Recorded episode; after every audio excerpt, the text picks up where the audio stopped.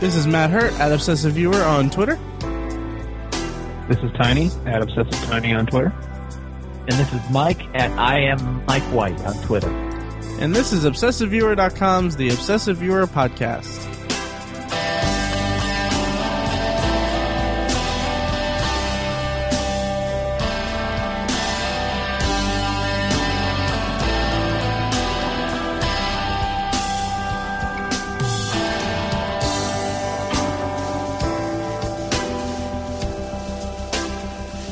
Hey guys, how's it going?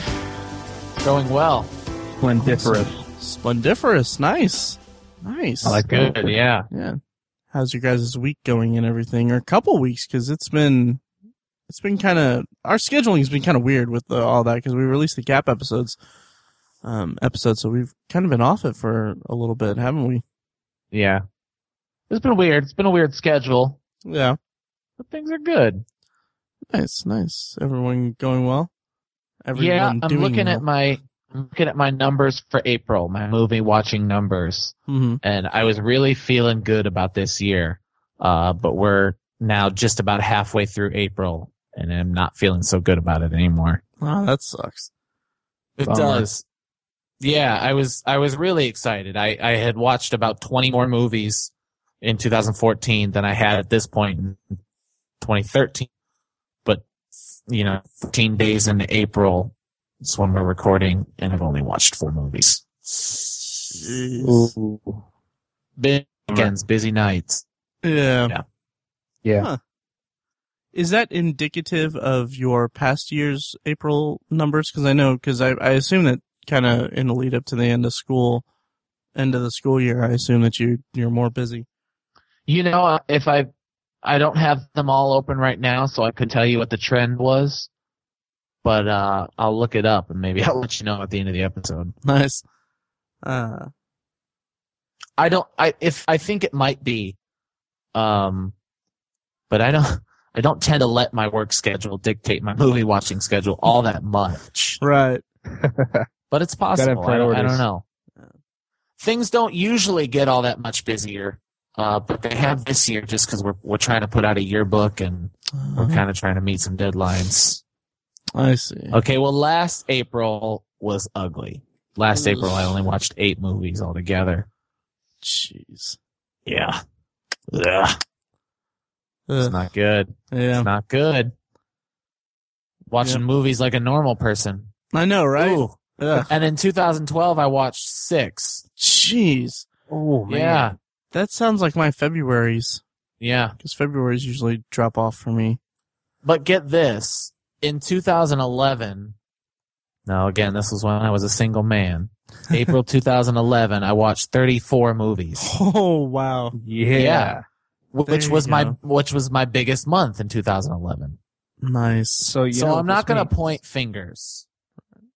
Yeah, you know what this means. You have to I- quit your job and get divorced Exactly. That's exactly right. if you want to stay on this podcast. yeah. That's exactly right. Exactly.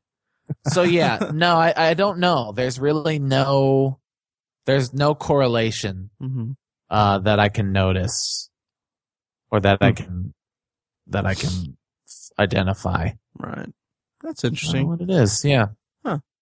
It's uh yeah, my my movie watching has been decent this month. I mean, anymore it's just a struggle between uh, uh between picking if I want to watch a movie or watch a TV show or read or play a video game or, or it's just a weird jumble of things that I need to I need to juggle. I know exactly what you mean. Yeah. I know exactly So- what you mean. There's all kinds of things. I mean, I have, I have my stack of movies, my stack Mhm. of comic books, my stack of, of novels. Yeah. Uh, it's tough. It's tough to be an obsessive personality. Right. Yeah. It really is, and uh, it's it's a it's just it's I I don't know what I was gonna say there. Wow, I just completely trailed off. My movie well, maybe we should stop well. boring our listeners with our personal, our personal Yeah. Listening habits. right. Well, Tiny, what was yours? Sorry. Uh, mine's going well. I Nice. just to throw mine in there since you two said yours. Uh, I'm kind of going by days this year because again, I'm trying to do 365 movies in a year. Yes. Huh? Uh, this is the 104th day of the year, I Mhm. believe, Something like that. and uh, I've watched 107 movies, so I'm doing good.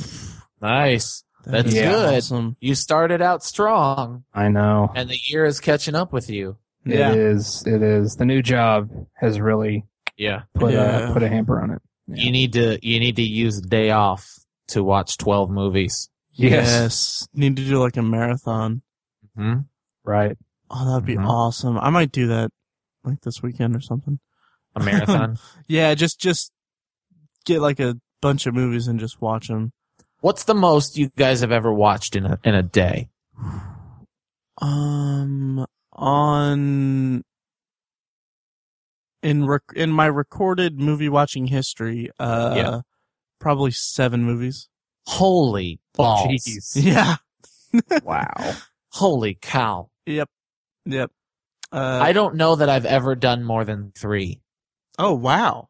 Yeah. Huh. Yeah. Huh. Well, Mine is five. nice. Yeah. Respectable. I'm jealous of you guys. Um, no, I might have done four. I know that I've Mhm. never done more than four, and I know for a long time I had only done three, and I've been saying I'm gonna go for four. I'm gonna go for four, Mhm. but I don't think I've ever done it. I'm not sure that I've ever done it. I think the day of seven movies for me was uh it was a Shocktober day. I think it was when I was watching uh I wanted to get all like the found footage movies kind of out of the way. So I think I just had a lot of them just playing in the background and I mean they're like 90 80 to 90 minute movies. So Okay. It's a little less imp- less impressive slash less sad when you consider the context. Uh huh. Um but yeah.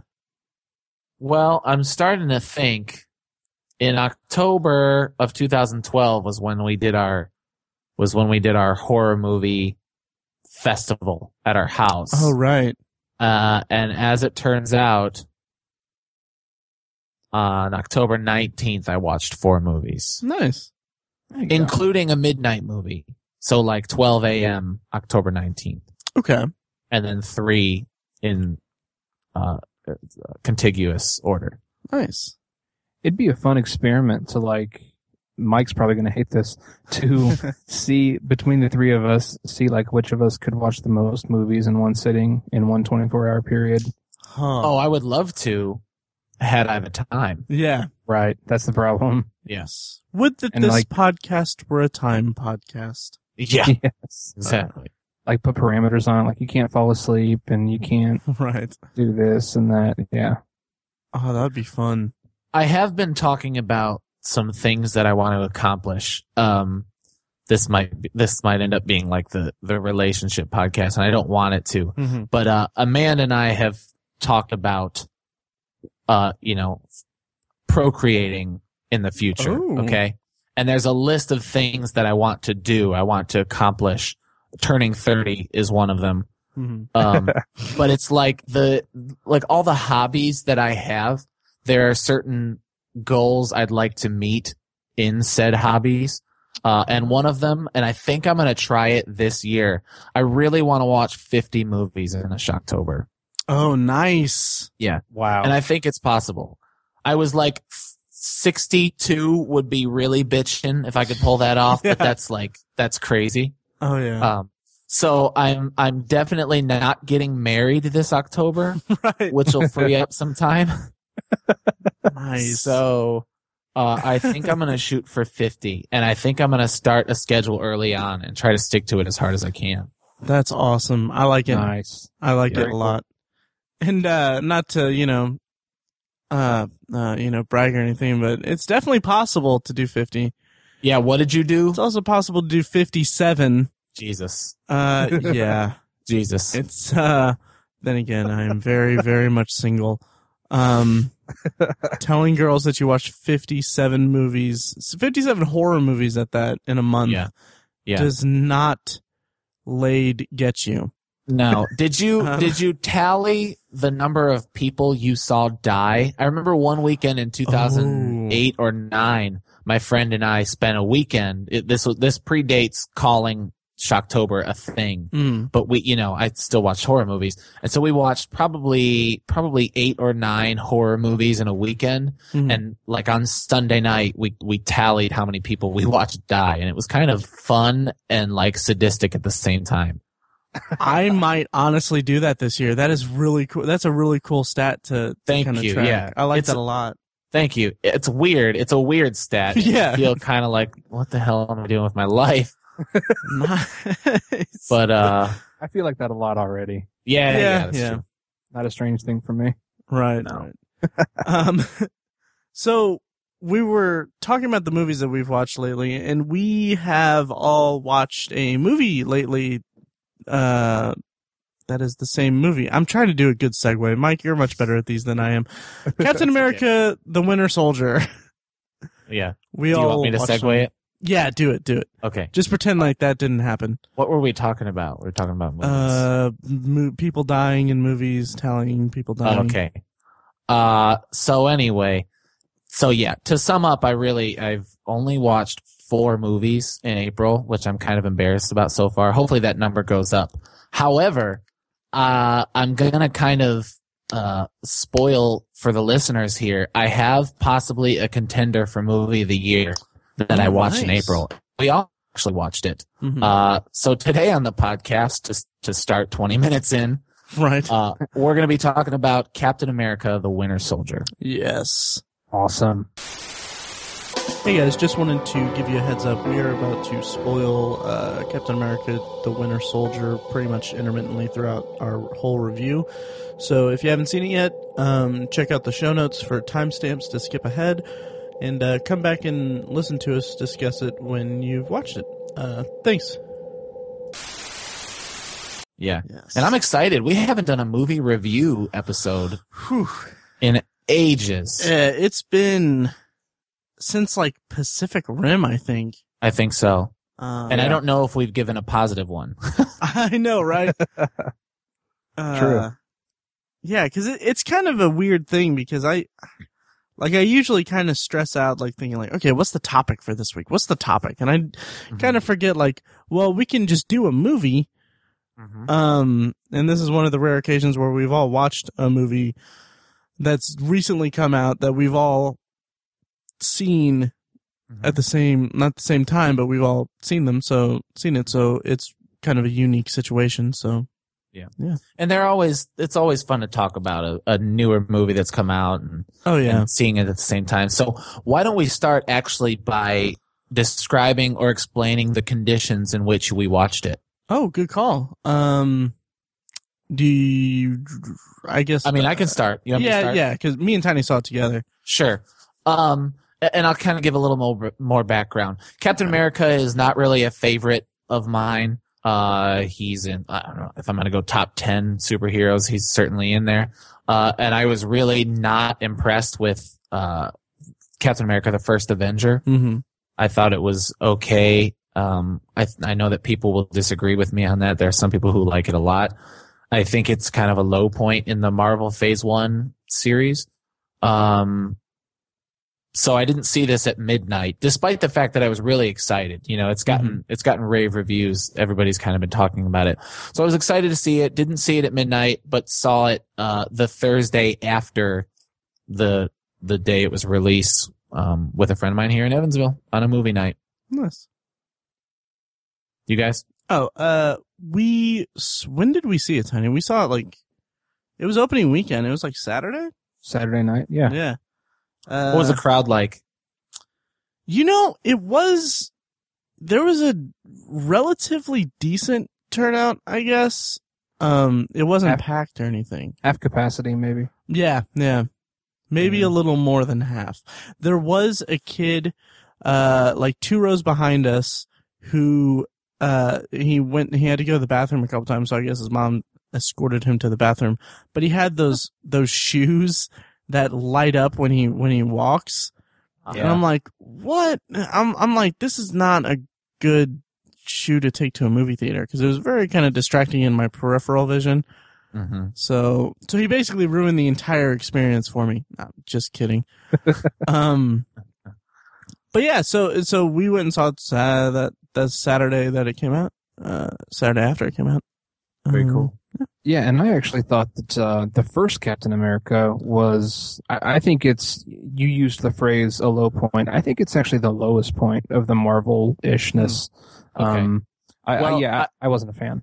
yeah. The first Thor, I think, for me, is the low point. Right. I, I think those are the, those are the two that people kind of juggle between. Yeah, Um, I kind of give I, I- when I first saw them, I gave them kind of the benefit of the doubt because I was thinking, well, it's a couple months away from from the Avengers, which is a movie that I was I'd been looking forward to ever since I saw Iron Man. So Uh-huh. I was thinking like, well, maybe my judgment is clouded because I know that Avengers is just around the corner. Uh-huh. Um, but then once I, as I rewatch them, I'm like, as movies by themselves, I'm not that interested in them or impressed by them. I like the comic relief in Thor. Um, I like something in Captain America. I can't even remember. I mean, I like the, the, the shield in Captain America, I guess, Yeah. but the colors. the colors. Yeah. Even that, like the like the kind of the the color palette, I guess, the kind of antique CGI kind of scheme of of the first Captain America just didn't mesh well with me.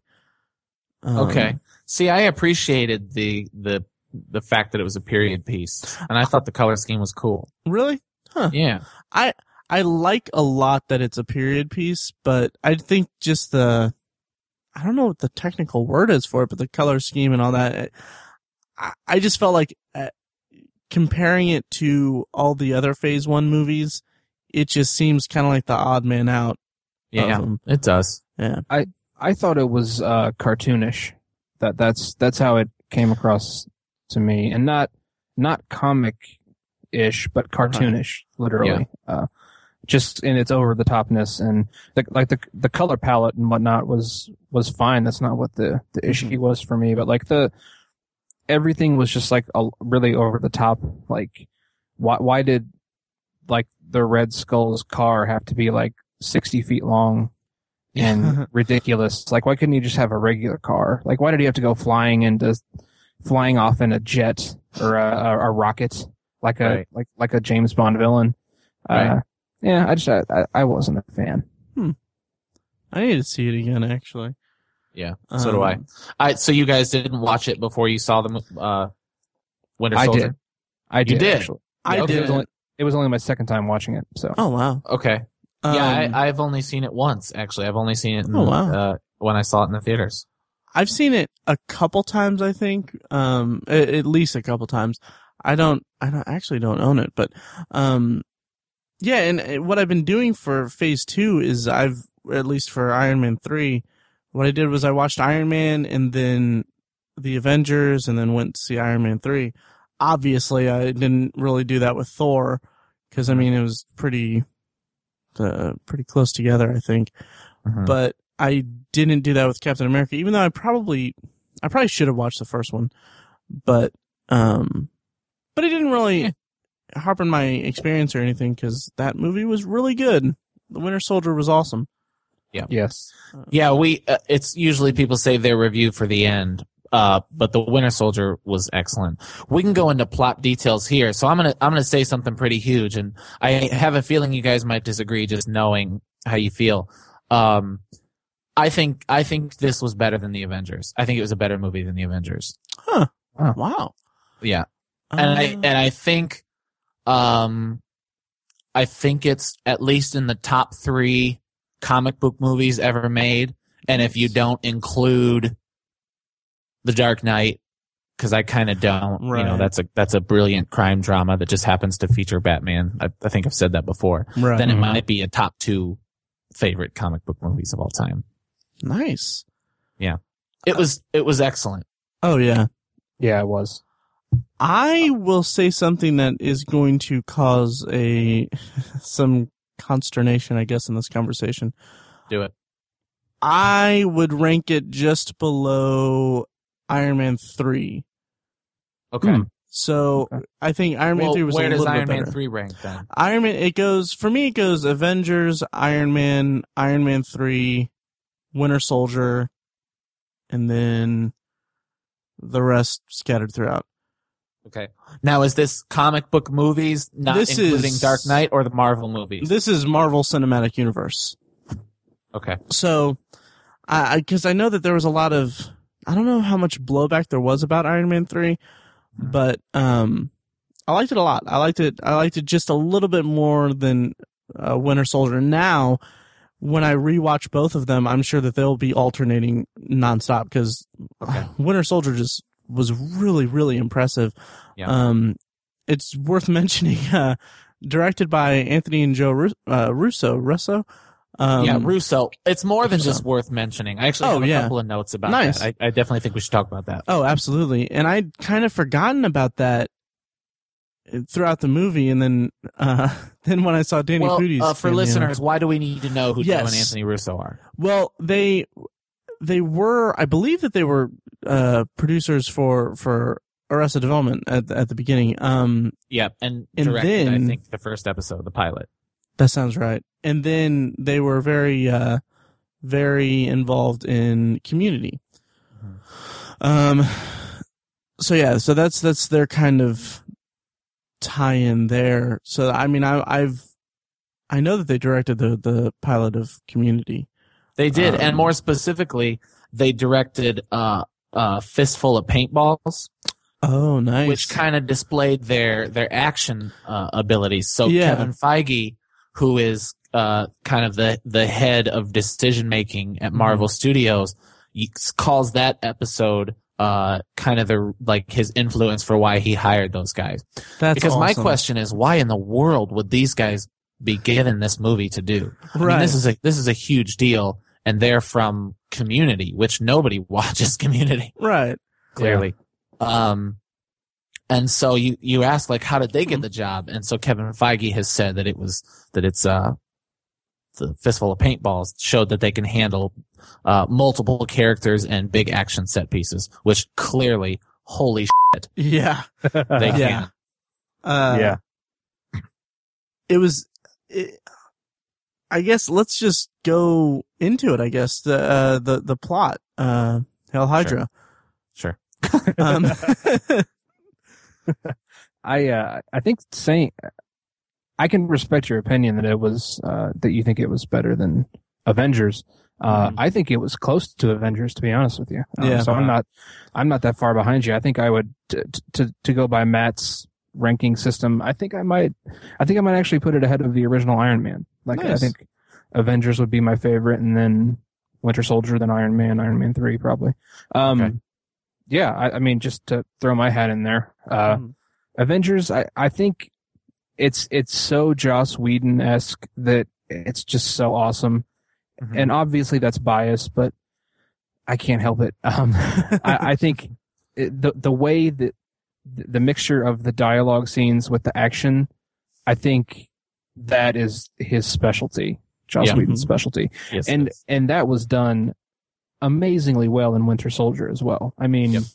I would say pretty much on par with with Avengers yeah. Yeah. uh, which really surprised me. I, I wasn't quite expecting it, so um, that's where I would rank it. Um, Okay. I think if we're gonna if we can stick with the Avengers thing, uh, clearly, clearly, Phase Two of the Marvel Cinematic Universe is different. I think that Yeah. was seen in Iron Man three, and even more so here in Winter Soldier. Do you guys agree with that? Yeah, Mm-hmm. and I noticed that there's a kind of a common thread. I, I can't honestly, I can't really remember uh, Thor: The Dark World that much, but at least when it comes to Iron Man three and uh, Winter Soldier, there's kind of this common thread between the two that they don't spend quite that much time in their uniforms or in their in their like they're kind of Uh huh. they're cast out. I guess That's true. That's Um, true. I don't know if that's a conscious effort by them or. Well. Iron Man three is clearly that. Yeah, I agree yeah. hundred percent. I I don't. I imagine if you like tallied up how much time Chris Evans spent in the costume, I'm sure First Avenger had more screen time at, with him as Captain America. hmm Um, but it's more noticeable in Iron Man three. What I think the difference is is that uh they're perhaps a little more character driven and like Yeah. like they have more to say. hmm Like clearly, this had a lot of political things to say, Oh yeah. Mhm. and it, and it's almost safe to say Marvel has grown up. And I think, um, what I didn't, I love Avengers, and until Winter Soldier came out, I called it my favorite Marvel movie. But not until I saw it a second time, and I was not floored the first time I saw the Avengers. Hmm. And I think it, uh, I wasn't emotionally or intellectually satisfied after I saw that movie. I was like, that was incredibly well done in terms of characters and in terms of uh, having multiple characters in a single plot, and the action was top notch. But other than that, I was kind of left wanting. And I even said before, I think I've mentioned this in a podcast before, what it lacked for me were were fan Easter eggs for the fans. Okay. Hmm, okay. There were very, very few Easter eggs in the Avengers. Um, and Winter Soldier was full of them. Yeah. Huh. See, I'm I'm not familiar with the comics or anything, so Yeah. Right. Uh, well, just little things. Like Hmm. uh, my favorite Easter egg was probably when when the guy mentions Doctor Strange. Oh yeah. through- when he's going through the list of people that that Hydra's going to kill, Mhm. and he mentions Stephen Strange. That there there was nothing like that in Avengers. Yeah, yeah. I did. I actually did catch uh, uh pick up on that one. hmm Nice. Um, let's see. Yeah. Uh, it- what did you guys think of Anthony Mackie?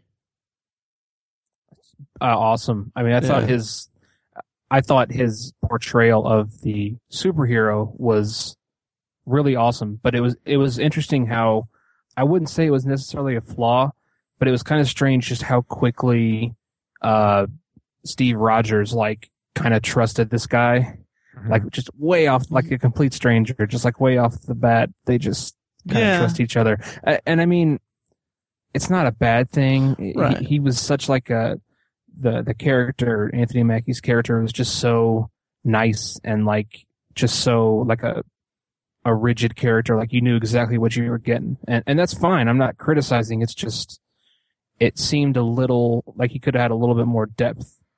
Um, You know, not not not to Anthony Mackie's fault, but maybe some of the writing could have been a little different. Yeah. Okay. I agree with you a little. Uh, however, I think he was saved by that scene, uh, with the, with the, oh man, what is it? Post traumatic. Yeah. The, the, yeah. uh, yeah. That scene was so valuable to the movie and I'm so glad they didn't cut it. yeah. Uh, without it, I, I don't think we would have felt n- n- even close to as much as we feel about, um, the Falcon. And I agree that I, I think he could have used a little more. He is a side character, so how much can you really ask for? But I thought Right. that scene was pretty valuable and well played. I agree. I didn't have any problems with the with the setup of that the dynamic or anything like that because I mean they were kind of uh they were ki- Captain America he was kind of pushed up against the wall like he kind of didn't really have anywhere else to go so I mean it was kind of made sense that he would um uh trust this one guy I mean because they had kind of a rapport going they had that kind of mutual kind of respect for each other as veterans and all that um so yeah, but I mean, I, I can see how you would get to that tiny. Yeah, it's again not a criticism, but Right. just uh, just something I noticed. Um, I one speaking of character interaction, I just I like one of my favorite parts of the movie was the interaction between Steve Rogers and uh Romanov, um, Black Yeah. Widow. Yeah. Yeah, They- she was They great. were awesome. Yeah, it, it, it, it I was surprised by it because they had already established this relationship, this friendship between her and Hawkeye Mhm. in Avengers, um, which I, I want to say that in the comics weren't they like occasional lovers or something like that? Now they are kind of now. Yeah. Are they okay? Yeah. Anyways, um, it doesn't really matter, but uh, they already established it in, in the Avengers, and it was great there too. Uh, you know, it's classic Joss Whedon character interaction. Right. Um, and so I was just surprised to see it in this movie, but it didn't. It seemed like they were kind of playing it a little love triangle kind of thing, like like maybe she kind of has feelings for him because she's trying to set him up with all these different women, and that's kind of a classic "I like you" tactic from girls, at least in movies. right. Yeah.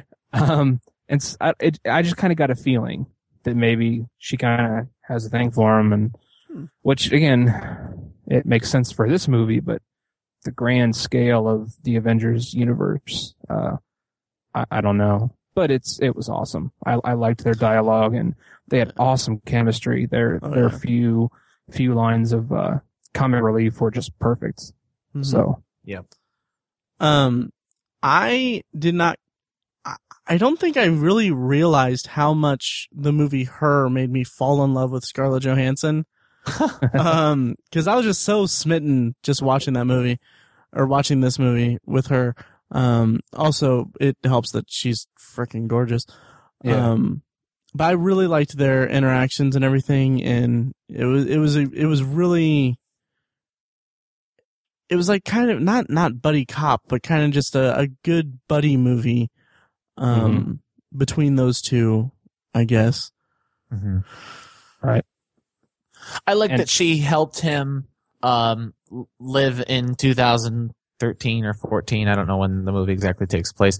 Uh, and I, to to add to that, I like that they didn't spend too much time on him adjusting to living in the future or living in the present. Um, they of course touch on it. That's that's a lot of what they're doing. But I love that there's not a whole lot spent on there, and he's able to get to the plot and the story a little Yeah. faster. yeah, Yeah, there was a and did you guys see that there's alternate alternate alternate versions of his little notebook, his little uh, um Yeah, checkoff list. Yeah, like they had different versions for different countries of things Yeah. that he needs to check out on. Yeah. Uh, my favorite is Rocky, and then Rocky Two in parentheses. Yeah, yeah. uh, with a question mark. Yeah, Question mark Um, in parentheses. yeah. Rocky Yeah. Two.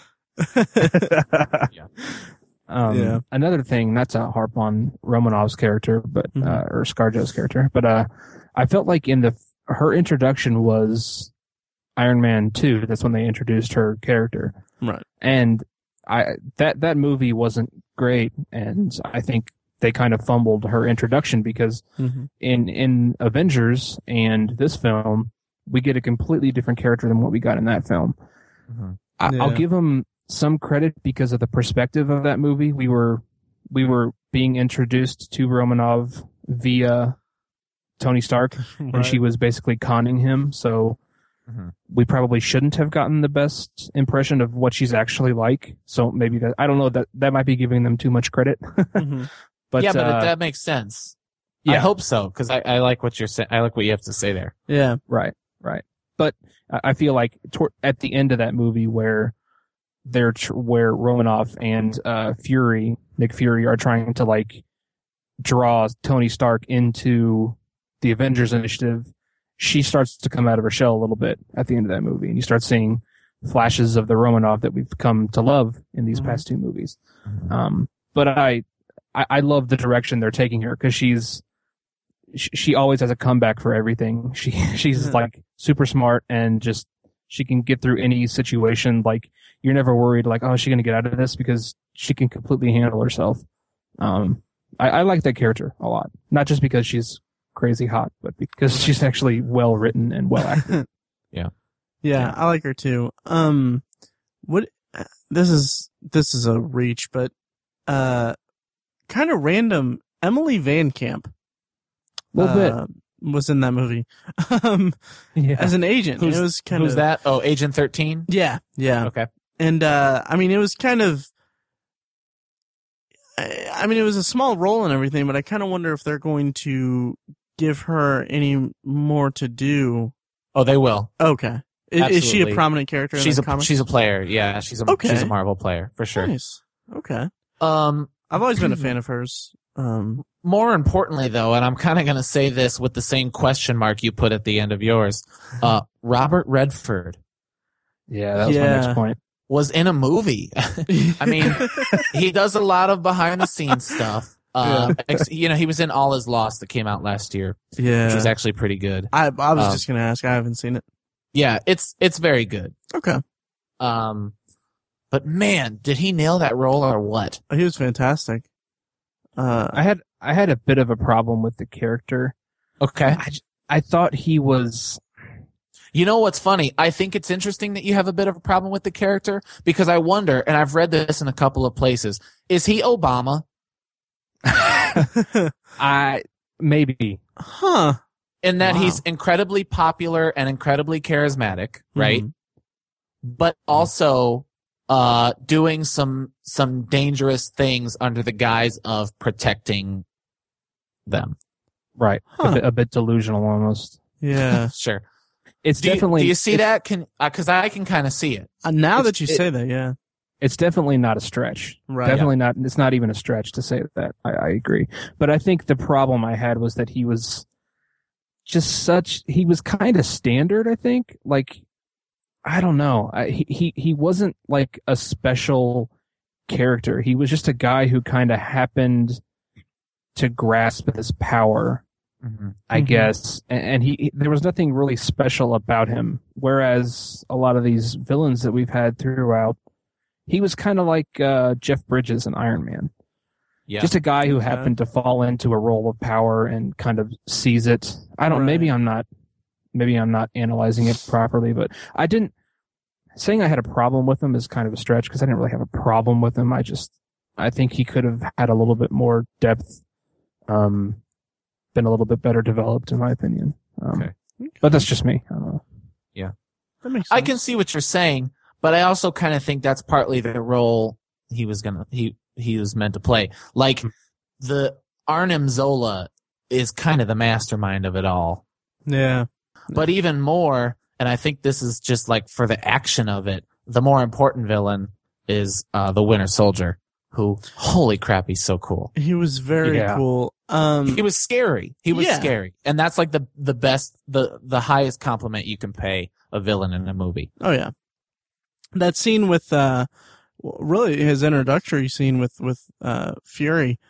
Um, I thought that was really just, I was, that was kind of, if I, if I didn't have this moment before, it was then that this is the mo- moment where I was like, this movie is freaking awesome. Um, because I- it was just really like that kind of intense, uh, high speed chase kind of thing and, and not knowing, like, I'm sitting there thinking like, I don't know if Nick Fury is going to live or die. Yeah. Um, that scene was more awesome than it had any right to be. Yeah, yeah. And it was just really cool. Um question about the end of that sequence with Sure. the where where um they use it twice, two or three times in the movie that they can get away from them. Yeah. What how? I don't know. I I couldn't make sense of that. I think that's a bit of a deus ex machina that yeah. we just kind of have to say, well, you know. Okay, because it looks like it like made a tunnel underneath it or something. Yeah, I think so. Okay, but I'm like, Yeah. I can't make sense of how that Into the sewers. works. The sewers all under all under DC, I guess. Oh, I don't know. I'll take it. Um, Yeah. But yeah, that that Winter Soldier was awesome. Um, I loved the interplay between uh Captain America and and him. Kind of how how Rogers couldn't. I I liked that dynamic because Steve Rogers is one of the like he he has no one. Um, and this is his one link to his former life. Mhm. Um, and it just made it just a much more intense kind of, um, filter on the, on the whole proceedings of the entire movie. All the, all the, Do you mean especially the final fight scene between the two of them? oh yeah. Oh yeah. I loved Hmm. it. It was it was um and we'll talk about this in a second. The acting of of um Chris Evans. hmm I loved how he played the fraternal aspect of that fight. Yeah. Um how they were it- you're right. He, I mean, he was the only thing he had left and he doesn't want to fight his brother. Right. Um but he does. So how about the acting of Chris Evans? Uh, you know, he's made remarks about how he wants to retire or something, or he Uh-huh. wants to quit acting. I, I really like him as an actor. Yeah, I did Me too. too. Um, and I, I mean, uh, not only in, in the Marvel universe, but I mean, this is, uh, this is going to sound like a dig, but it's just genuinely, this is a genuine statement. I mean, I liked him in Not Another Teen Movie and Cellular. Yeah. Um, I own both of those movies because, uh, at least Cellular is a kind of a fun, stupid movie. But Except that Kim Basinger's in it. Mm, Yeah. Um, and it's such a stretch. Anyway, um, but he's he's really charismatic. Mhm. Um, and he it was cool to see him have good dramatic turns in in this movie. Mhm. Um, Yeah, the scene with with uh, Peggy Carter, yeah, um, hmm where she kind of snaps back into like she she snaps out of it and has that weird thing that old people have when they're dying, right. and then she comes back in and says, "You're alive," uh, and and he plays like sad and wanting to cry, but knows he has to be strong at the Mhm. same time so well that I Yeah. can't believe that this was the guy who played Johnny Storm. right. Absolutely. And it was all it was all body language and it wasn't just some line he said. It was yeah, it was genuine acting. He had the emotion plastered on his face. It was yeah, really well done. Yeah. Oh yeah. And he also plays a Boy Scout well. Mm-hmm. I mean, he's playing the Captain America. Um, this guy is so revered, it's disgusting. well, he's playing it well. Yeah. Right, and that's that's a point from the Avengers that I think is uh, s- s- important to bring up because that's where he really embraced his role as the captain. You know, he's the guy who gives orders and tells people this is what you need to do, Mhm. and we see that on full display in this movie. And it's, we do. Yeah. It's great. I'm I'm glad you mentioned that and kind of talked about him doing that in Avengers. I felt like he was a weak link in the Avengers in terms of like sheer power. Um, you know, there's a whole bunch of guys Yeah. flying around and like I don't believe that this guy with a frisbee shield is doing any real damage in the Avengers. Um, and I don't know if it's the storytelling or the fact that there are no Avengers or just the fight sequences, but holy crap is he a badass. Yeah. Oh yeah. yeah. I, I- my my counter to that will be that um, in his role as an Avenger, he's like a general in a in a He is. regiment of of you know an army regiment or what have you. He's he's not necessarily in the action, so that's the the caveat I'll say to that. Yeah. Mm-hmm. That Yeah. moment in Avengers where he kind of accepts his role or, or whatever and, and kind of gives the orders and all that. I was like that, like that was like one of the best parts of the movie for me because I think that was when they did like that big like kind of circular shot around all of Sure. them as a Yeah, the cover of the DVD. Yeah, I just I loved Yeah. that scene. That I part. do love it too. And and I love it for an ensemble movie. But Captain America is supposed to be a badass Right. and and who can fight. Uh Right. and you don't really see that in Avengers, but man, the dude can fight. Oh yeah. Uh we have to talk about the hand to hand fight scenes Yeah. in this movie. um, just You really you good. mentioned the scene with Nick Fury as the scene where you said I love this movie. yeah. Uh, when he's fighting Batroc the Leaper, that's when I, which is only like nine minutes into the movie. Hmm. I, I, I mean, I said cuss words and there were like people awesome. around. I was like, holy shit, man, this is awesome. Okay, We yeah, were like on the- giggling. Like my, my friend and I were giggling. We were licking each other's bases. nice. I love it. Uh, that's It awesome. was, it was awesome. I, I read that, uh, Joe Russo has said multiple times that they, they modeled the fight scenes, uh, uh, after the Raid Redemption. oh, that's awesome. Yeah. I could And you can totally tell. sell. Yeah. Yeah. Uh, the kicks were so so devastating. yeah. Mhm. I, I loved awesome. the uh it was the I guess the second fight between the Winter Soldier and Captain America. Mm-hmm. Uh dang it, I can't remember the context of what the fight was, but they uh he I don't think Captain America was even in uniform. I want to say it was when he was he was first uh mislabeled or outed as the like the the villain uh, for all of Shield. They Mhm. tried to turn him into the villain, you know uh-huh. and he he has to escape from the compound that's right on the river there, and it, like they Yeah. they send the Winter Yes. Soldier after him. It was that fight yes. that was awesome. Yeah. Oh, it was so Yeah. cool. Uh, I even the fight in the elevator and some of it was was teased by the trailers and I, Right. I'm kind of bummed about that. But there was still tension. Oh, Oh, yeah. yeah. And I love Oh, yeah. that despite being spoiled by the trailers and also knowing what was going to happen, the tension was fantastic. oh, yeah. And then the fights were just brutal. Yeah. Uh, the Mm. funny thing, this is so stupid, but Uh, no, never mind. I'm not gonna say. It. Go. Uh, sorry, I'll edit that out. Are you Um, sure? Yeah, I'm sure. I was gonna say because uh, as a, as a little anecdote, just that trailer was so awesome. Um, that like it like in my work, just in the back of my head, like I went like I had to go up to one of the floors to unlock a door or something, and this was during the day, so there was a lot of people in the elevator. So I was like sitting there thinking like, how how weird would it be if I just said his line like, now before we start, does anyone want to get off? Um, just like, well, how weird would that be in an elevator full of people? They, and then you rip a big fart. Yes, yes. Anyways, So, yeah, you guys um, talk to anybody who didn't like the movie?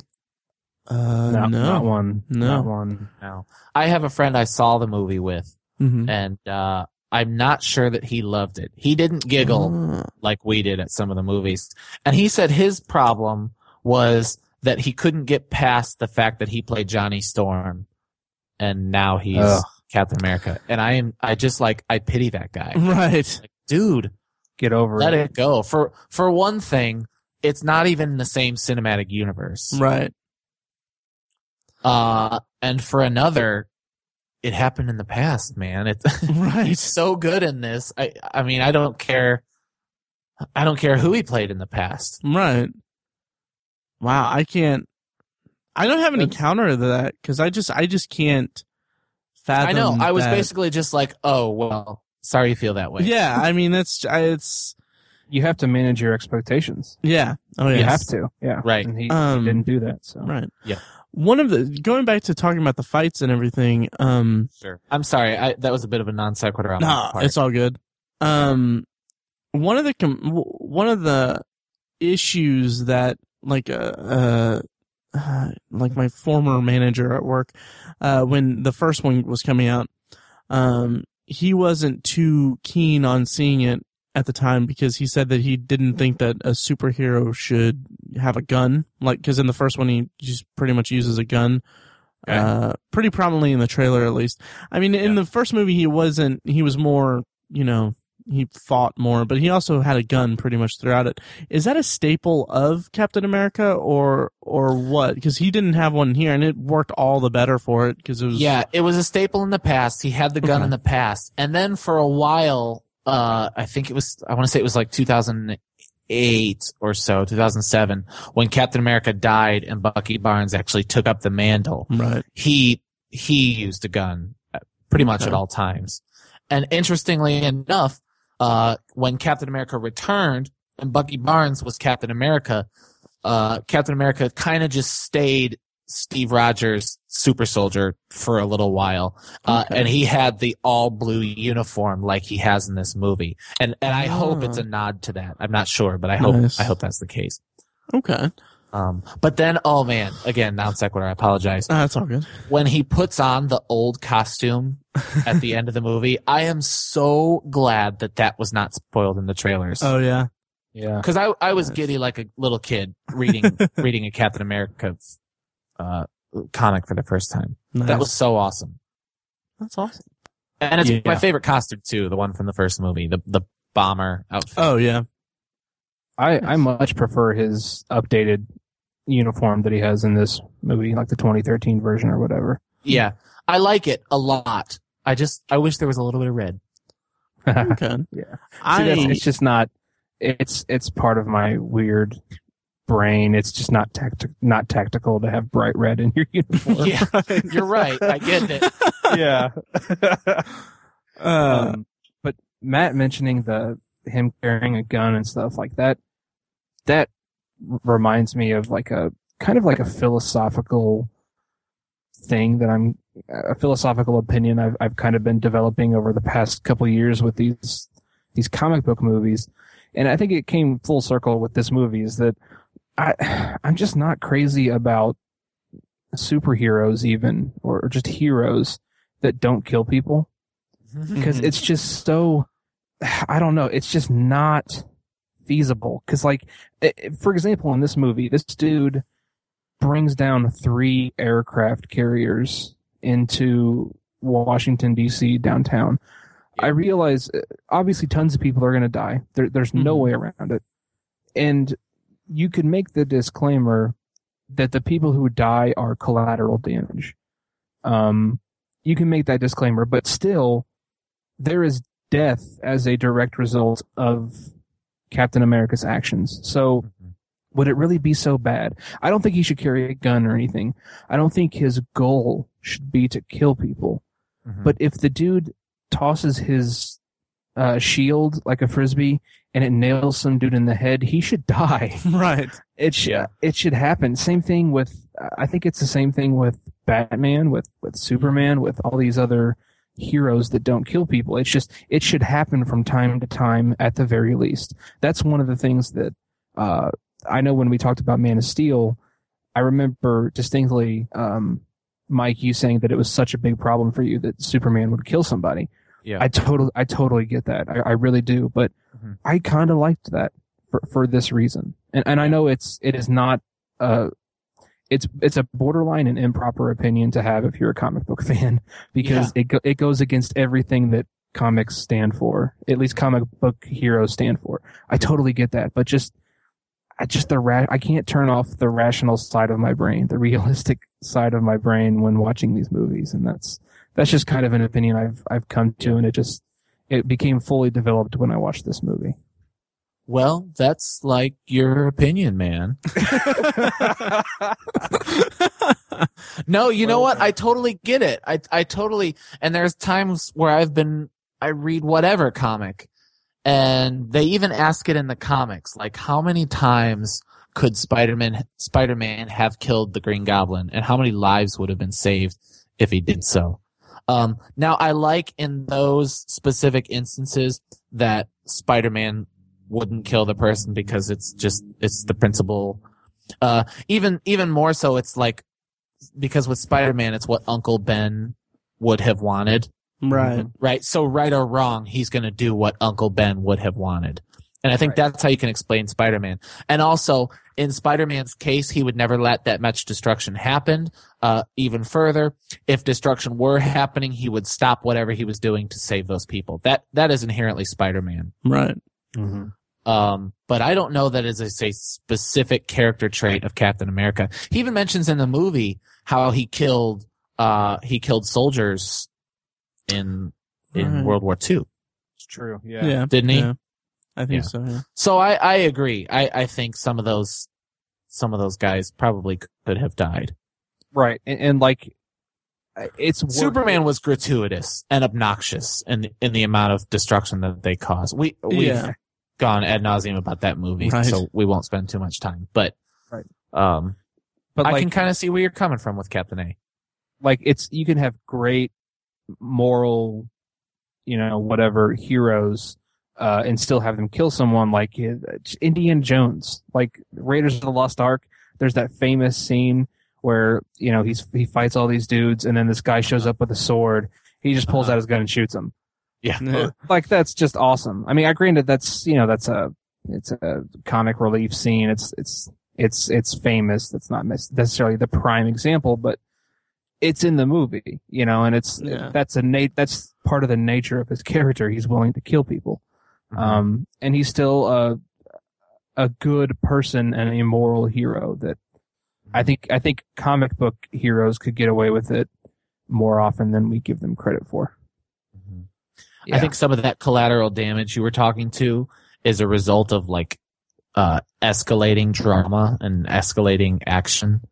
Uh, Mhm. In the early days of just about every comic, it was like, how can they foil a bank robber or something True. like that, Yeah. Right? Very true. And then so Very- in these movies, they have to have helicarriers crashing into the earth, or it's just not going to be as exciting as Mhm. watching Batman punch the Joker on top of a bell tower. yeah, Uh, so, and that is a problem I have. I was thinking the same thing. The first thing I thought when those helicarriers were going down, I was like, man, I hope those things hit water so I don't have to like explain this away in my head. yeah, yeah. Luckily, I've- most of them did. I think there was a lot of water. right. Who, if, if anybody was in the shield headquarters, they probably drowned hmm Mhm. down in the basement, but, but I think they pretty much landed in the water. Yeah. Also, who the hell funded the Shield building being built? Like, Is my it, God, do they how- work for the United States or is it a world uh, or what? I have no idea.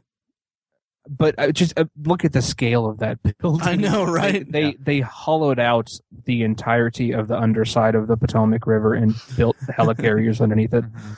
and then that giant building that's on the Potomac. It's like that's just that would be like several tens of billions of dollars just to do that. Well, after the Battle of New York, though, uh, yeah, they true. Can, but I mean, I don't know if that is that supposed to be before or after, uh, or I mean, is that? I think it's after. I think it takes place after. I mean, I mean, I know. Well, yeah, I mean the the construction of the building. Oh, did the, yeah, yeah, gotcha. Yeah. Oh, true. Um, Uh, I've read that it, this takes place a year and a half after okay. after the events in New York. Yeah. So Hmm. Um. interesting. Um, anything more to say about the movie itself? Uh. Not really. I I loved Danny Pudi's How about the cameo. stingers? Wait, what?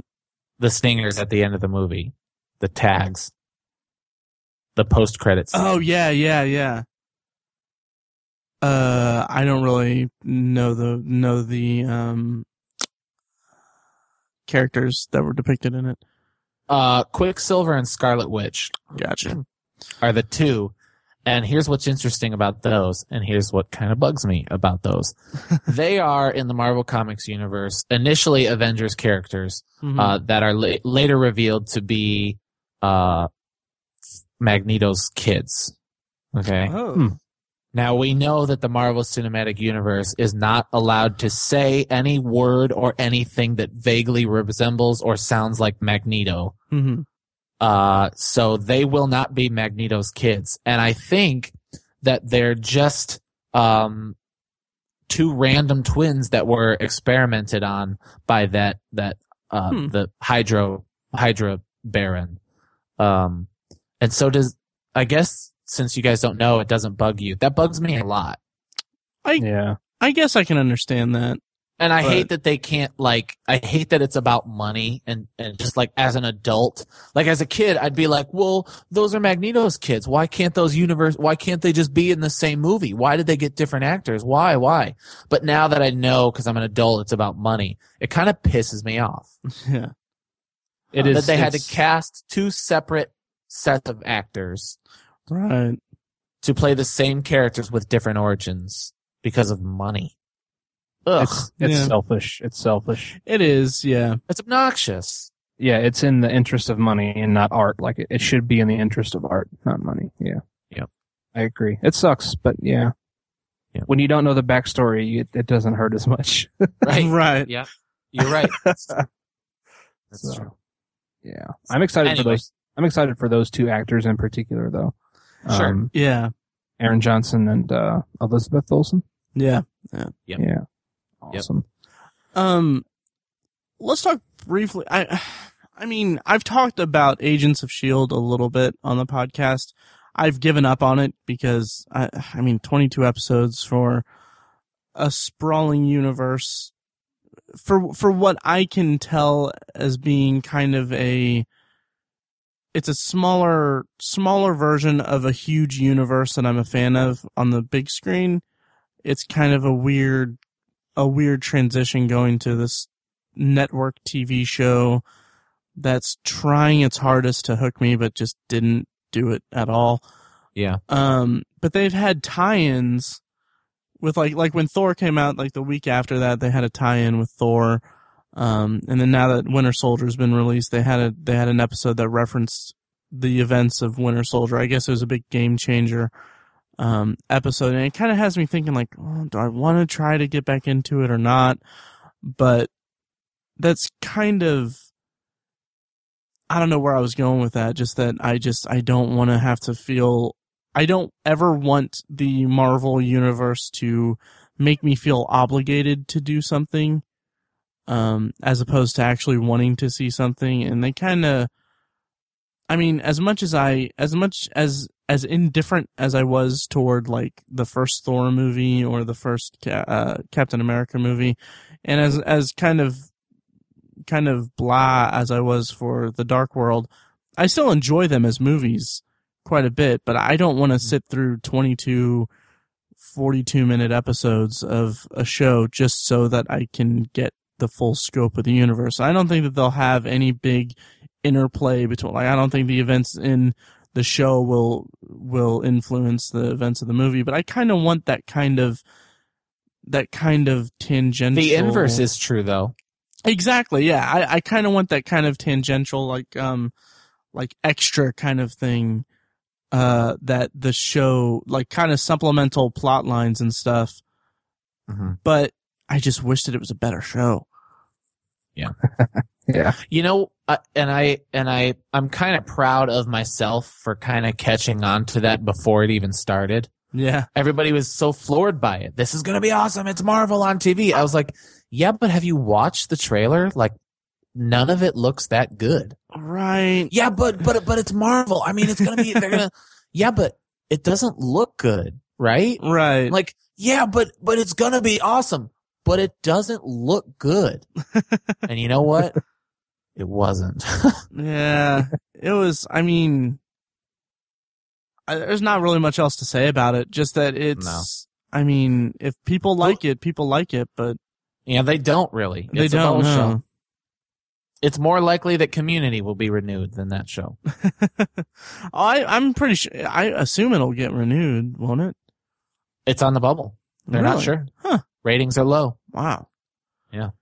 I mean, they're trying their hardest to promote it too. It it probably will be renewed. I'm They'll sure it will. probably give it another year. Yeah. But who knows? hmm Uh, I'll throw this in real quick. Um, I meant to throw it in when we were talking about Robert Redford, but uh, hmm um, I saw Samuel L. Jackson on The Daily Show. It was uh, the week that Captain America came out. hmm Um, he's beyond cool. He's just so awesome that he he made a similar point to what you said, Mike. He was like, he was like, I have no idea how they got Robert Redford to be in this movie. Yeah. he said those words. It was really funny. Um, yeah. it, it- he brought that up. So that's something that a lot of people are wondering as well. So yeah, It's crazy. Speaking is. of uh speaking of um Samuel L. Jackson, not that it's so much a Marvel Easter egg, but did you guys get the pop culture the uh the Pulp Fiction reference? Yes. Oh, yes. Me, Me- and Matt both laughed. Yeah, I, and I feel like we were like the only ones that really caught it. yeah. There were very few in my theater who did. Yeah. I I actually had a guy behind us like lean forward and he's like, "What what were you guys laughing at? Was that something?" Oh wow. Yeah. It was I felt cool. Oh yeah. Um he actually yeah. So yeah, not a whole lot of people noticed it, but I was also looking for it. Like I had heard that that was going to happen. I had no idea, and I I mean when I read it, I mean it's it's a quick it's a quick shot, but I mean it's It is like very quick. it's also like, I mean if you didn't get that that was a Pulp Fiction reference, you don't you clearly You've don't never seen. you've Pulp never seen Pulp Fiction. Yeah, Exactly. Exactly. Yeah. Exactly. Well, I don't know. I think we're giving ourselves too much credit. You'd be surprised Yeah. how many movies some people watch and just don't care like we do. this That's is really a conversation uh, for another podcast, I think. That's But true. we are obsessive viewers for a reason. Exactly. Yep. Um. Well, does that about do it for our discussion of Captain America? Because I mean, we're at about an hour. I Yeah. think so. Very, very good. Highly, Yes. highly recommend. Oh yes. Um, possibly, possibly a movie of the year. Well, it'll be in the top ten for sure. Right. Um, I think it'll be in mine too. Yeah. It, it it'll probably crack mine. Perhaps. I I don't know. It's too early to tell. I don't. See how it goes. You guys know how I am with lists and top Right. 10, so I apologize. I'm I'm being stupid. Oh no no not No. at all. I I can't imagine something. Nothing down the pipe. Nothing on the calendar has me that excited. Like I'm gonna be giddy. I was giddy about the Winter Soldier. Yeah. Um, so How do you But think that Guardians of the Galaxy is gonna? Do you think that Guardians of the Galaxy has a chance to usurp uh the Winter Soldier from you? I don't think so. Okay. and and I think it's because the Guardians are fairly new in in their current form. Oh, They're- yeah. that, that's a fairly new group. Uh, and I was also kind of a Captain America fan in the first place. okay. So I'm excited to see how that goes, but I'm a little worried now about the tone. The more and more I see that trailer, the more I'm like, man, they're kind of pushing the funny in places where it doesn't really go. Really? And maybe it's Hmm. because I keep seeing the trailer that the jokes don't work on me. Maybe. but uh, some of them seem forced. For example, Hmm. when he says, "Who who are you?" and he goes, "I'm Star Lord," and the guy goes, "Who?" He wouldn't say who. He wouldn't say who. Right? He doesn't I- say. He doesn't go. Oh, you haven't heard? I'm Star Lord. Right? Why? Wh- this guy clearly has never met a guy named Steve. Right? So Mhm. who's who's he to say that someone calling themselves Star Lord is unusual? I, Who who are you? I'm Star Lord. Okay, we'll put that back, Star Lord. I, I think That's how that conversation should go. You're analyzing the crap. I know. I know. I am. I don't. know. I I've seen it so many times. to respond to that. I maybe it's because it's a human, and he and he's like he's seeing he's seeing a human that's calling himself this really weird thing. And maybe he's reading his body language and stuff. Um, because I didn't have a problem with that line at all, and I don't think I will have a problem with it because I, I love it. I absolutely love it, and I mean it. It it does lead to the to the whole like Star Lord, you know, legendary outlaw. I forget it. Uh, that kind. Of, I love that. I love that part of the trailer, but I don't know. I don't have a problem with it. I just I, I think that might be a little over analytical. I I guess so. Yeah. But you asked. Yeah. I, yeah. totally. yeah. No, I, I don't. I think it'll be good. I Yeah. think it'll be good. I'm I'm terribly nervous about the Amazing Spider-Man 2 oh yeah. Yeah. just because the first one was not great. Right. Right. Uh, and reviews are coming in mixed. I read one that was kind of kind of negative. Yep. Uh, Bummer. yeah. Yeah. Imagine that. Because the I, the and I, trailer. I really hate what they're doing. I hate that they're building a Spider-Man universe. That's so stupid. Yeah. That's so greedy to borrow to borrow a word from you, Tiny. That's I think that's just so greedy. Mhm. It is It is. so it is so clearly a ripoff of Avengers to do a Sinister Six movie. Yeah. It's so clearly greedy that it just it just it makes me sick. I was thinking about that this morning. Like, okay, if they do like a Sinister Sinister Six movie and like a Venom Venom movie, how is that mm-hmm. going to be different from a, a Spider-Man movie? Because if, from what I understand, Spider-Man is the only hero in that universe. So how can they make a villain-centric movie and not just have it be Spider-Man? Spider-Man is the is the antagonist. I wouldn't even say that. Is that how they would do it, or? I don't know. I have no idea. because I, I just don't I just don't see how they can how they can make it separate from Um, Drew Goddard is directing it, is he not? uh directing Drew Sinister Goddard did Six. Cabin of the Woods. Yeah, um, that's good. Is he doing that or Venom? He's doing one of the two, Right. and I think it's Sinister Six. okay, I don't have the slightest clue which one he's he's doing, But but. I like that he's doing it. I mean, I, I Sure. that gives me some hope. But And I could be wrong. yeah, I think with But, it- me, but if Amazing Spider-Man is any indication as to what the rest of the universe is going to be like, then Mhm. I'm not excited. right. It's Hear, hearing you say that, I'm I'm assuming that you would maybe you would be uh, much more thrilled if they if they inserted Spider-Man into the Avengers universe. oh my gosh, yes. isn't all right? I was gonna say, isn't that like a famous part of the Marvel universe? Is that they Spider-Man worked with the Avengers? He does. He works with the Avengers. He's now currently Avenger. He actually has been Avenger for Oh wow! I don't know, probably about seven or eight years. Hmm. He's been an Avenger for a while, an official Avenger. Oh gee, I didn't realize that.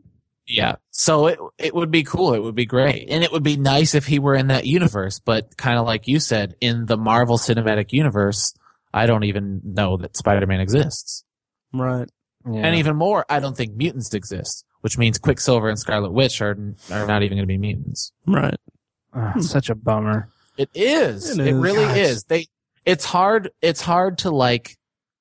You know they're they've got to be a little embarrassed by it to kind of boast this thing they call the Marvel Cinematic Universe. Right. We have Marvel Comics, the Marvel Universe with all these characters, and then in our cinematic universe, well, we don't have mutants.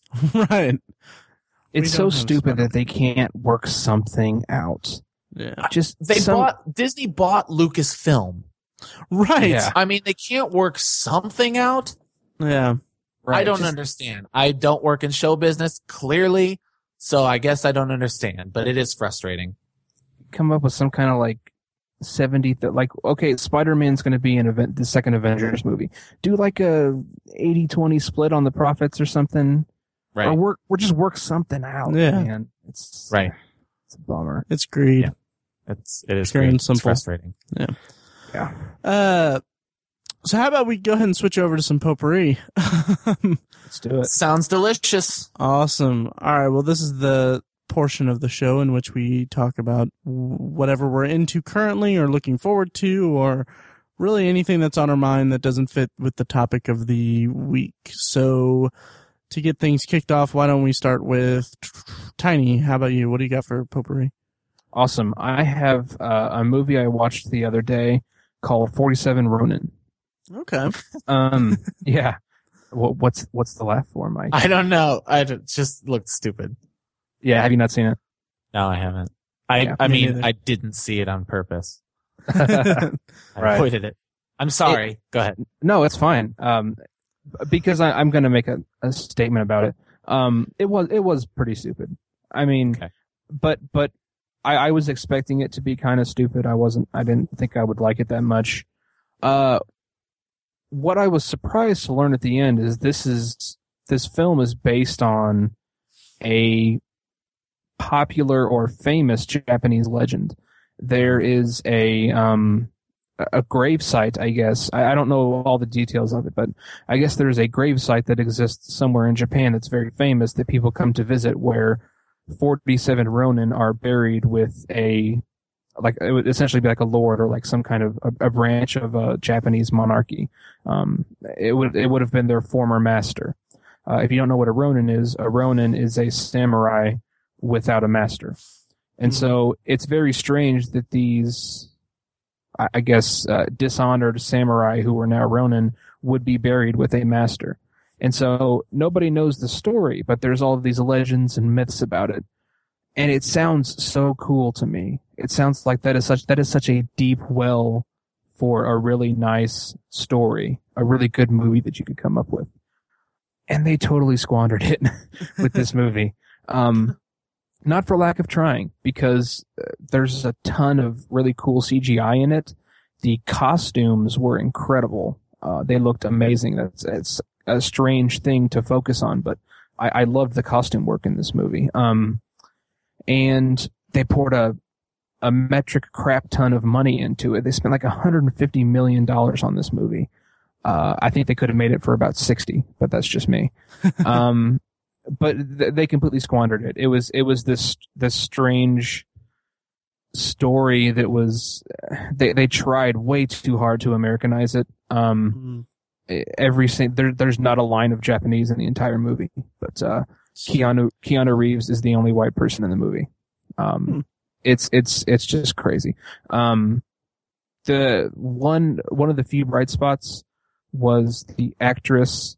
I didn't look up her name. She's Japanese, but she played the uh, she played the like witch in the movie, and uh, I really liked her. She was she was pretty pretty great. I hadn't seen her in anything else. She was uh, she was creepy and she played the character well. I liked the way she delivered her lines.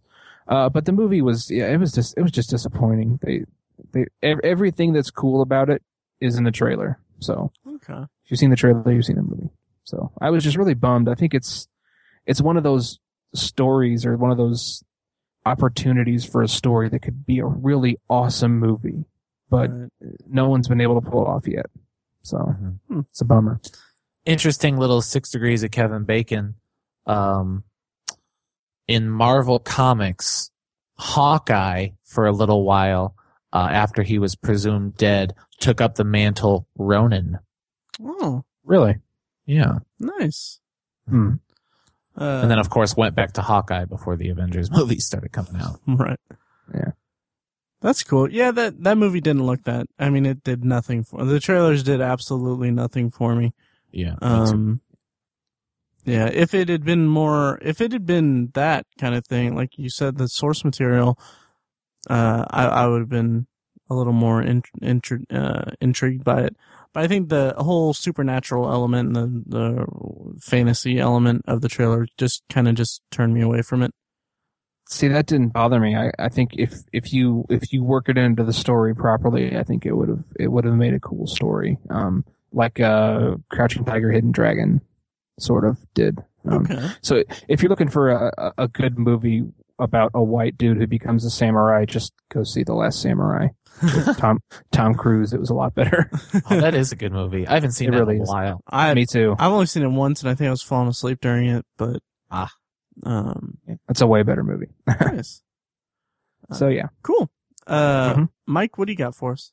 Yeah, I have three, so I'll try to keep it very brief. Okay. um, number one, I just recently purchased on Blu-ray Elysium, uh, and I think we talked, we did a review of that. we did. as That may have been our most recent one. Yeah, and I was pretty lukewarm about it, but I'm excited to give it another chance without Okay. the high expectations. Um, and I am excited about seeing that. The other one, I know we talked with our guests uh, on our last episode about Seven Psychopaths, Mm-hmm. and you said that I needed to watch that. I finally did, and it was brilliant. Nice. Yeah, I, I really liked it a lot. I mean, anything with Sam Rockwell, Oh I yeah. found that I'm just going to like no matter what. And uh it didn't disappoint. It was it was even more clever than I thought it was going to be. I was the the trailers really um show a lot of Christopher Walken and I like Chris Walken in Mhm. small doses. And I was worried there was going to be more of it in him than I am could bear to handle. Uh but there wasn't. There was just just the right amount of Walken. in it. Nice. Mhm. So I appreciated it a lot. Uh, the one I want to talk a little more about is the Grand Budapest Hotel. Oh, how was it? Yeah, have you guys seen it? I haven't. No. I did see that it is the first Wes Anderson movie to gross over a hundred million dollars. Yes, it was. Wow. Um, you know me. You know that I am prone to hyperbole. And Hmm. in April, it is an early front runner for movie of the year. Oh, nice. wow. Yeah. I was not a fan of Moonrise Kingdom. Were you guys? Didn't see it. I I was kind of just. I got it. I liked it as a Mhm. story of young love, but Mm-hmm. other than that, I was like, I don't have any inclination to ever see this again. Okay. You basically just wrote my review for it. Yeah.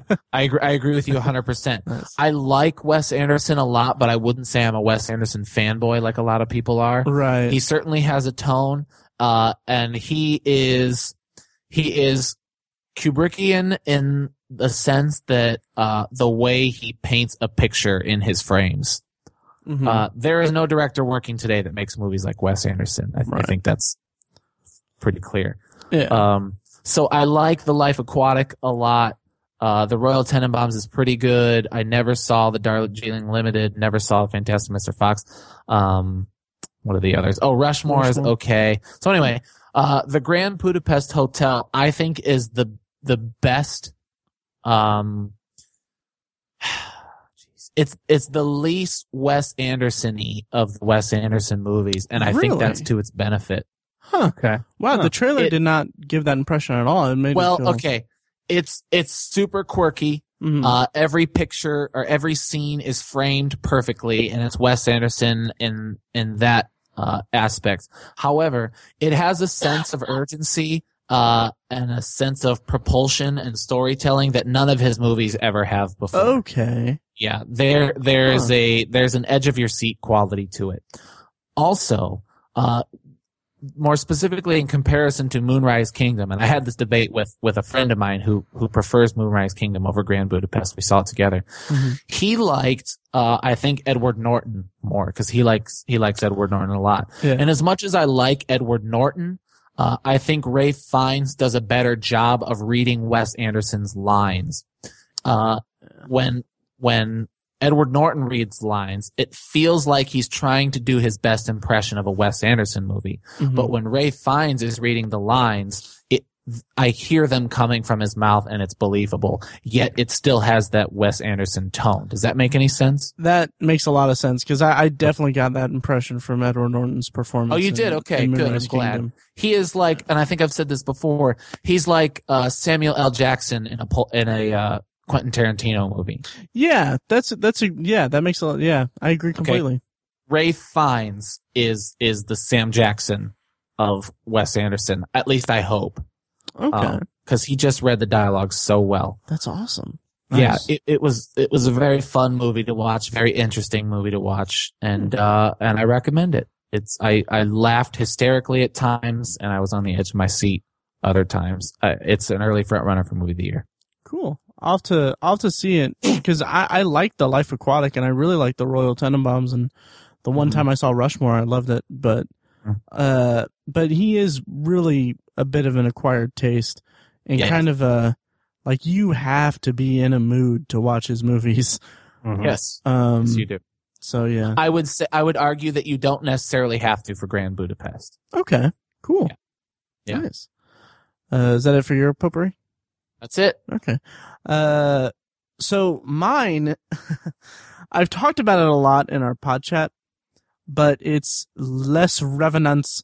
I don't know how to French, but well, I, that sounded weird. no, I don't Uh, know how to French. I don't know how to French. Let's just move past it. I'm gonna take a shot. I think it would be uh, Les Revenants. Nice. Yeah, Probably. Uh, Beautiful. I just went for from six to midnight.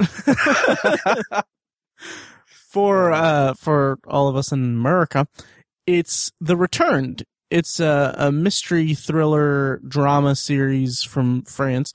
Um, it's it's the basis for the current ABC series Resurrection. Um, Okay.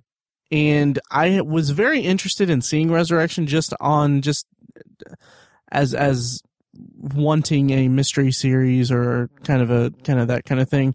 But I'm so disenf- uh, disenfranchised by by network television that I was just like, okay, I'm gonna wait as long as possible before I watch it.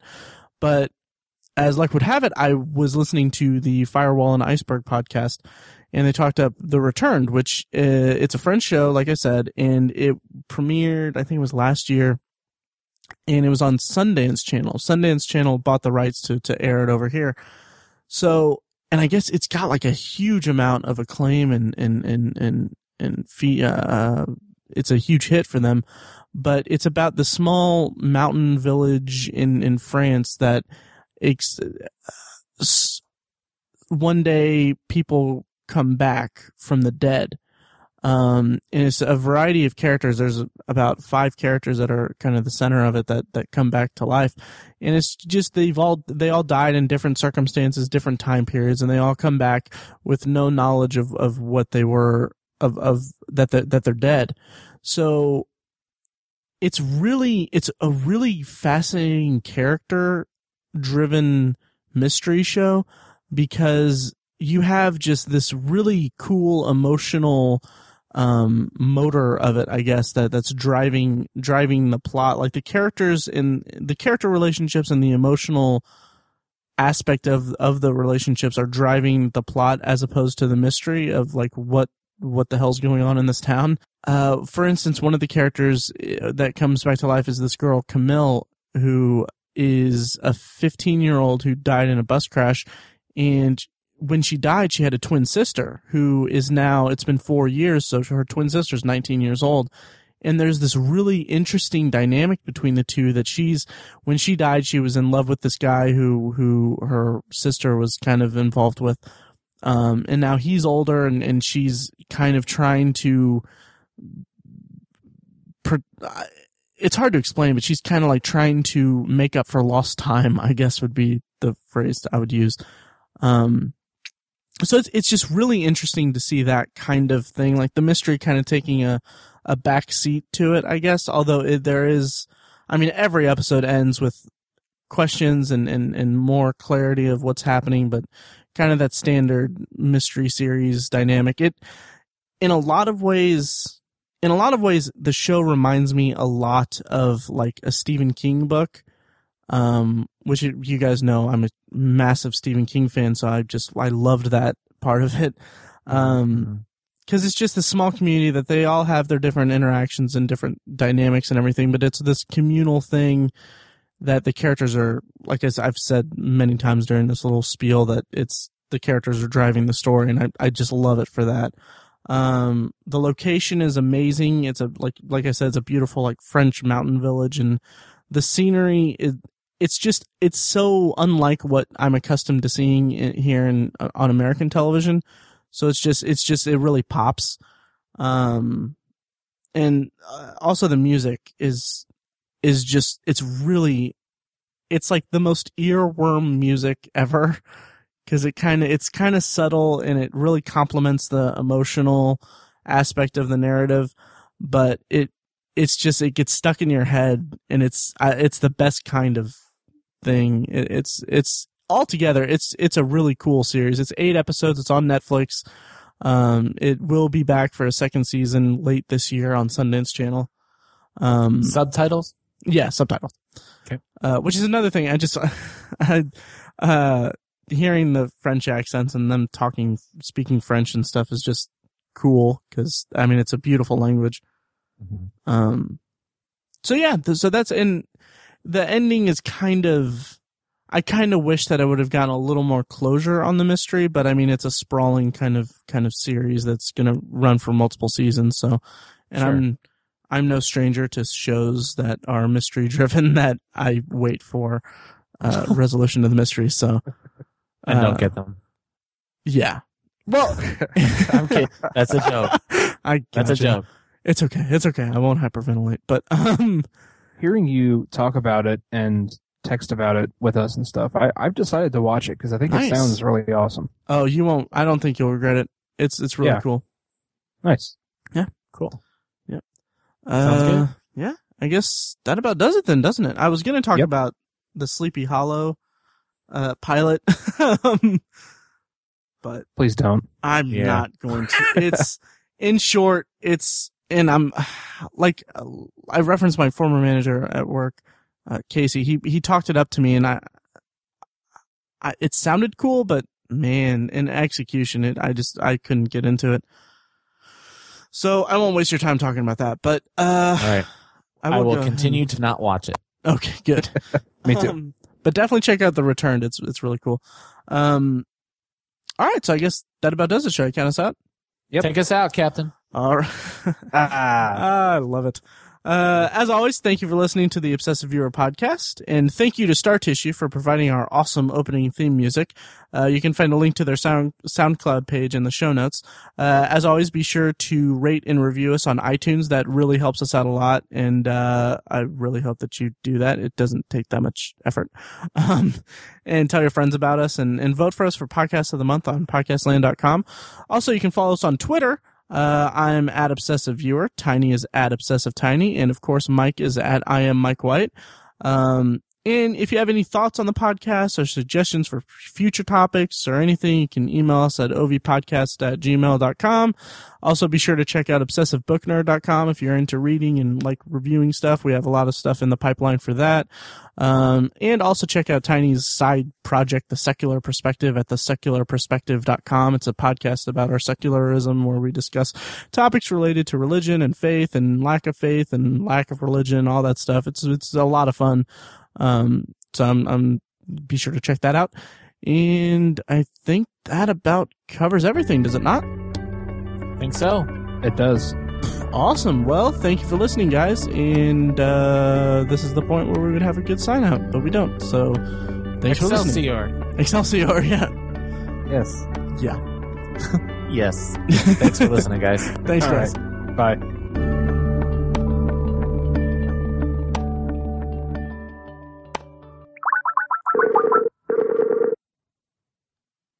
What up, Joe? What's up, you son of a bitch? I that don't- wasn't a very nice thing to I, say. I don't know why I called you that. I'm sorry.